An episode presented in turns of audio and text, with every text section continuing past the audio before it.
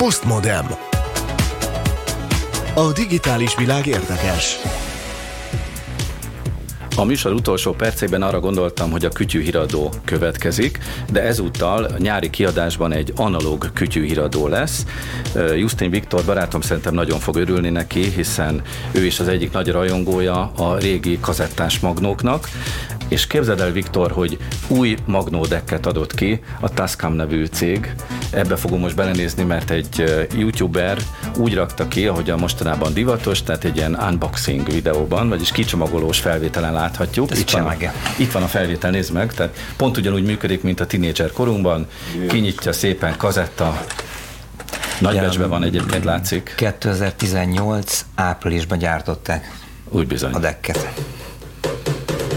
This video is about the cassette tape. I miss cassettes. I miss all this Hát ahogy az angol, angol kommentátor fogalmaz egyébként, hogy hogy hiányzott ez a hisz. Ugye ez a, ezek a zajok, ez a kis analóg zajosság. És itt látszik a, a kicsomagolás, ugye itt ezek az örömteli pillanatok. Így van, hát ugye ekkorák voltak. Az unboxing videóknak mindig ez az örömteli pillanat, amikor, amikor kicsomagolják, Ja, és hát előbukkan az eszköz. Beépíthető van. bizony. És dupla kazettás, tehát lehet másolni vele. Szóval, hogy, hogy minek azt Nem lehet, nem lehet vele fast dubbingolni, gyors másolni, mert az már eleve hülyeség volt, hiszen akkor romlott a minősége a felvételnek, tehát ezt eleve nem nyújtja.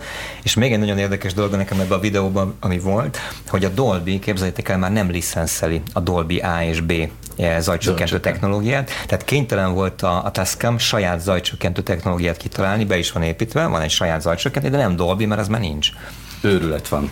Most ebben az az érdekes, Így mert biztos nem kellene dolgozni. Tovább, tovább viszem Robesznek a kérdését, hogy minek ez az egész. Nagyon röviden egyébként nosztalgia, tehát aki... Hát azért, aki, mert decknek nincs új kütyűszaga. Így viszont van. hát ez is lehet egy Ha, igen. megoldóképet. Nincs, nincs igen. halott média, ez egyértelmű, sőt, mondok egy érdekeset. Tavaly vagy tavaly előtt láttam erről egy, egy valamilyen felmérést, hogy a, a magyar underground alternatív DJ-k, zenekarok, etc.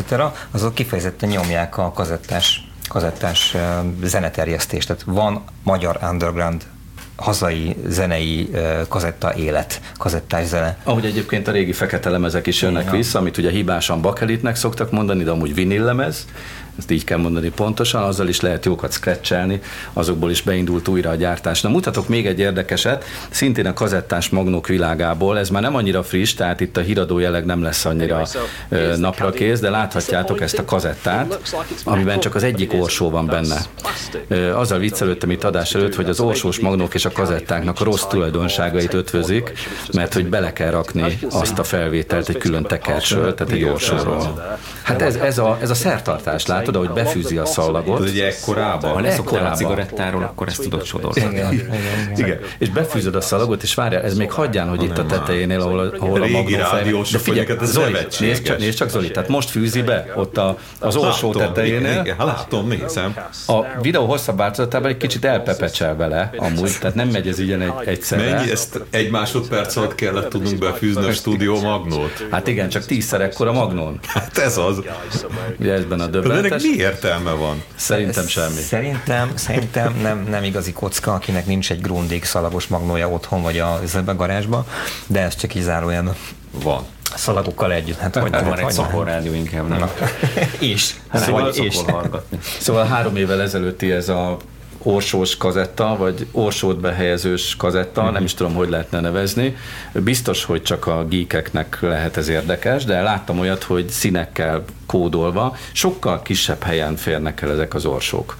Tehát e, ilyen haszna lehet, de hát az, a, tehát számomra döbbenet. Tehát ahhoz az előnyhöz képest, hogy a kazettát megfogod, belerakod a magnóba, és rögtön működik. lejátszható, Igen. és működik, hát ez szerintem ez iszonyú.